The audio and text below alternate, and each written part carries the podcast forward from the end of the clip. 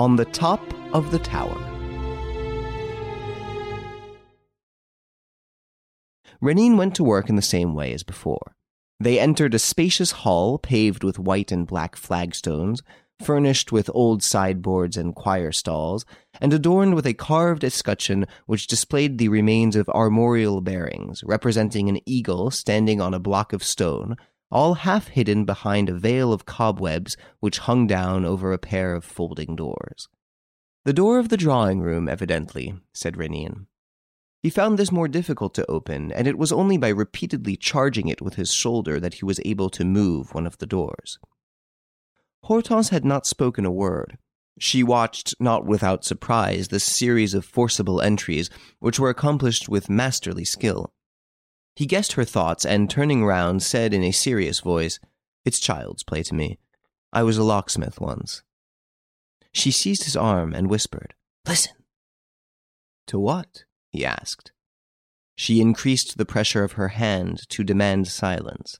The next moment he murmured, It's really very strange. Listen, listen, Hortense repeated in bewilderment. Can it be possible? They heard, not far from where they were standing, a sharp sound, the sound of a light tap recurring at regular intervals, and they had only to listen attentively to recognize the ticking of a clock. Yes, it was this and nothing else that broke the profound silence of the dark room. It was indeed the deliberate ticking, rhythmical as the beat of a metronome, produced by a heavy brass pendulum. That was it. And nothing could be more impressive than the measured pulsation of this trivial mechanism, which by some miracle, some inexplicable phenomenon, had continued to live in the heart of the dead chateau. And yet, stammered Hortense without daring to raise her voice. No one has entered the house. No one. And it is quite impossible for that clock to have kept going for twenty years without being wound up. Quite impossible. Then. Serge Renine opened the three windows and threw back the shutters. He and Hortense were in a drawing room, as he had thought, and the room showed not the least sign of disorder. The chairs were in their places, not a piece of furniture was missing. The people who had lived there and who had made it the most individual room in their house had gone away, leaving everything just as it was the books which they used to read, the knickknacks on the tables and consoles. Renine examined the old grandfather's clock, contained in its tall carved case, which showed the disk of the pendulum through an oval pane of glass. He opened the door of the clock. The weights hanging from the cords were at their lowest point. At that moment there was a click. The clock struck eight with a serious note which Hortense was never to forget. How extraordinary, she said.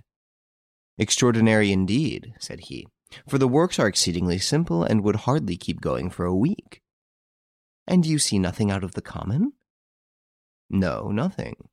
Or, at least, he stooped and from the back of the case drew a metal tube which was concealed by the weights. Holding it up to the light, A telescope, he said thoughtfully. Why did they hide it? And they left it drawn out to its full length. That's odd. What does it mean? The clock, as is sometimes usual, began to strike a second time, sounding eight strokes. Renine closed the case and continued his inspection without putting his telescope down. A wide arc led from the drawing room to a smaller apartment, a sort of smoking room. This also was furnished, but contained a glass case for guns, of which the rack was empty. Hanging on a panel nearby was a calendar with the date of the 5th of September. Oh, cried Hortense in astonishment, the same date as today. They tore off the leaves until the 5th of September, and this is the anniversary. What an astonishing coincidence! Astonishing, he echoed. It's the anniversary of their departure, twenty years ago today. You must admit, she said, that all this is incomprehensible. Yes, of course, but all the same, perhaps not. Have you any idea? He waited a few seconds before replying. What puzzles me is this telescope hidden, dropped in that corner at the last moment. I wonder what it was used for. From the ground floor windows, you see nothing but the trees in the garden. And the same I expect from all the windows. We are in a valley without the least open horizon. Uh, to use the telescope, one would have to go up to the top of the house. Shall we go up? She did not hesitate. The mystery surrounding the whole adventure excited her curiosity so keenly that she could think of nothing but accompanying Renine and assisting him in his investigations. They went upstairs accordingly, and on the second floor came to a landing where they found the spiral staircase leading to the belvedere. At the top of this was a platform in the open air, but surrounded by a parapet over six feet high. There must have been battlements which have been filled in since, observed Prince Renine. Look here, there were loopholes at one time. They may have been blocked. In any case, she said, the telescope was of no use up here either, and we may as well go down again. I don't agree, he said. Logic tells us that there must have been some gap through which the country could be seen, and this was the spot where the telescope was used. He hoisted himself by his wrists to the top of the parapet and then saw that this point of vantage commanded the whole of the valley, including the park with its tall trees marking the horizon, and beyond, in a depression in a wood surmounting a hill, at a distance of some seven or eight hundred yards, stood another tower, squat and in ruins, covered with ivy from top to bottom. Renine resumed his inspection. He seemed to consider that the key to the problem lay in the use to which the telescope was put, and that the problem would be solved if only they could discover this use. He studied the loopholes one after the other. One of them, or rather the place which it had occupied, attracted his attention above the rest. In the middle of the layer of plaster which had served to block it, there was a hollow filled with earth in which plants had grown. He pulled out the plants and removed the earth, thus clearing the mound of a hole some five inches in diameter, which completely penetrated the wall. On bending forward, Renine perceived that this deep and narrow opening inevitably carried the eye above the dense tops of the trees and through the depression in the hill to the ivy clad tower. At the bottom of this channel, in a sort of groove which ran through it like a gutter, the telescope fit so exactly that it was quite impossible to shift it, however little, either to the right or to the left. Renine, after wiping the outside of the lenses, while taking care not to disturb the lie of the instrument by a hair's breadth, put his eye to the small end. He remained for thirty or forty seconds, gazing attentively and silently. Then he drew himself up and said in a husky voice, It's terrible. It's really terrible. What is? she asked anxiously. Look, she bent down, but the image was not clear to her, and the telescope had to be focused to suit her sight. The next moment she shuddered and said, It's two scarecrows, isn't it? Both stuck up on the top. But why? Look again, he said. Look more carefully under the hats, the faces. Oh! she cried, turning faint with horror. How awful!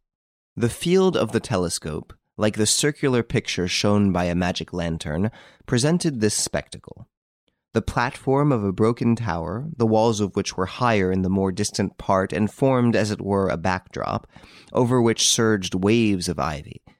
In front, amid a cluster of bushes, were two human beings, a man and a woman, leaning back against a heap of fallen stones.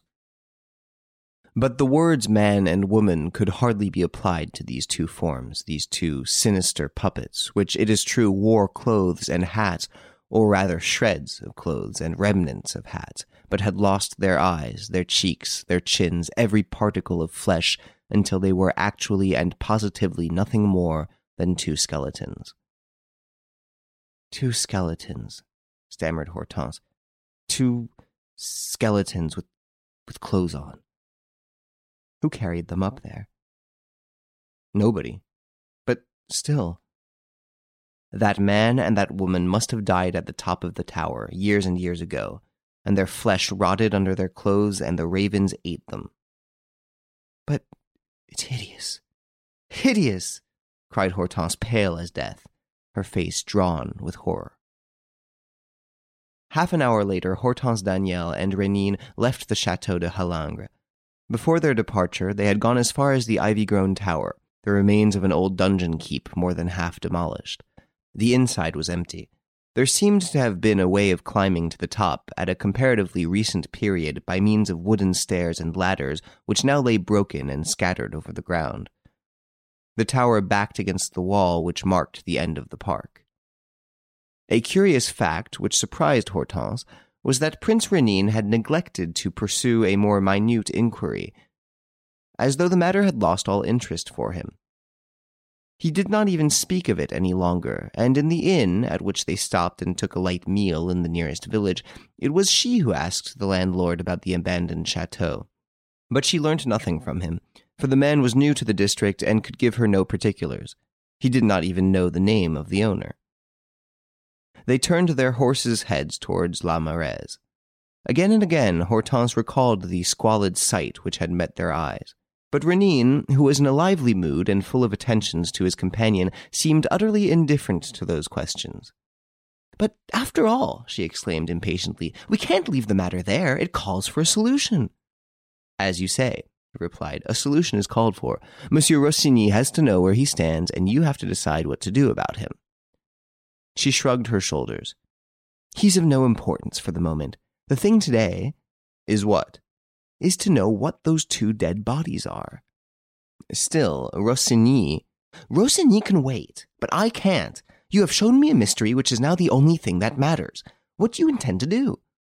To do? Yes, there are two bodies. You will inform the police, I suppose. Gracious goodness, he exclaimed, laughing. What for? Well, there's a riddle that has to be cleared up at all costs, a terrible tragedy. We don't need anyone to do that. What? Do you mean to say that you understand it? Almost as plainly as though I had read it in a book, told in full detail with explanatory illustrations. It's all so simple. She looked at him askance, wondering if he was making fun of her, but he seemed quite serious. Well? she asked, quivering with curiosity. The light was beginning to wane. They had trotted at a good pace, and the hunt was returning as they neared La Marèze. Well, he said, we shall get the rest of our information from people living round about, from your uncle, for instance, and you will see how logically all the facts fit in. When you hold the first link of a chain, you are bound, whether you like it or not, to reach the last. It's the greatest fun in the world. Once in the house, they separated. On going to her room, Hortense found her luggage and a furious letter from Rossigny in which he bade her goodbye and announced his departure. Then Renine knocked at her door. Your uncle is in the library, he said. Will you go down with me? I've sent word that I am coming. She went with him. He added, One word more. This morning, when I thwarted your plans and begged you to trust me, I naturally undertook an obligation towards you which I mean to fulfill without delay. I want to give you a positive proof of this. She laughed. the only obligation which you took upon yourself was to satisfy my curiosity. It shall be satisfied, he assured her gravely, and more fully than you can possibly imagine. Monsieur d'Aigleroche was alone. He was smoking his pipe and drinking sherry. He offered a glass to Renine, who refused. Well, Hortense, he said in a rather thick voice, you know that it's pretty dull here, except in these September days. You must make the most of them. Have you had a pleasant ride with Renine? That's just what I wanted to talk about, my dear sir, interrupted the prince. You must excuse me, but I have to go to the station in ten minutes to meet a friend of my wife's. Oh, ten minutes will be ample. Just the time to smoke a cigarette. No longer. He took a cigarette from the case which Monsieur d'Aigleroche handed to him, lit it, and said, I must tell you that our ride happened to take us to an old domain, which you are sure to know, the Domaine de Halingre. Certainly I know it. But it has been closed, boarded up for 25 years or so.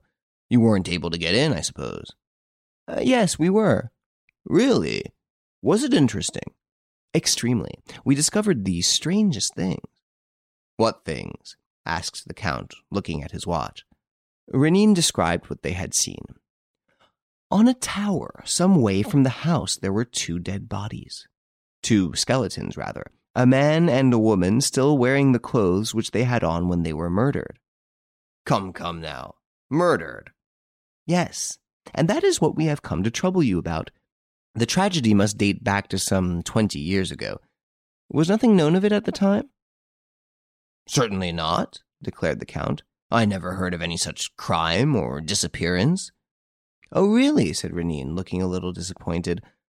I hoped to obtain a few particulars. I'm sorry. In that case, I apologize. He consulted Hortense with a glance and moved toward the door. But on second thought, could you not at least, my dear sir, bring me into touch with some persons in the neighborhood, some members of your family who might know more about it? Of my family? And why? Because the domaine de Halingre used to belong and no doubt still belongs to the d'Aigleroches. The arms are an eagle on a heap of stones on a rock. This at once suggested the connection.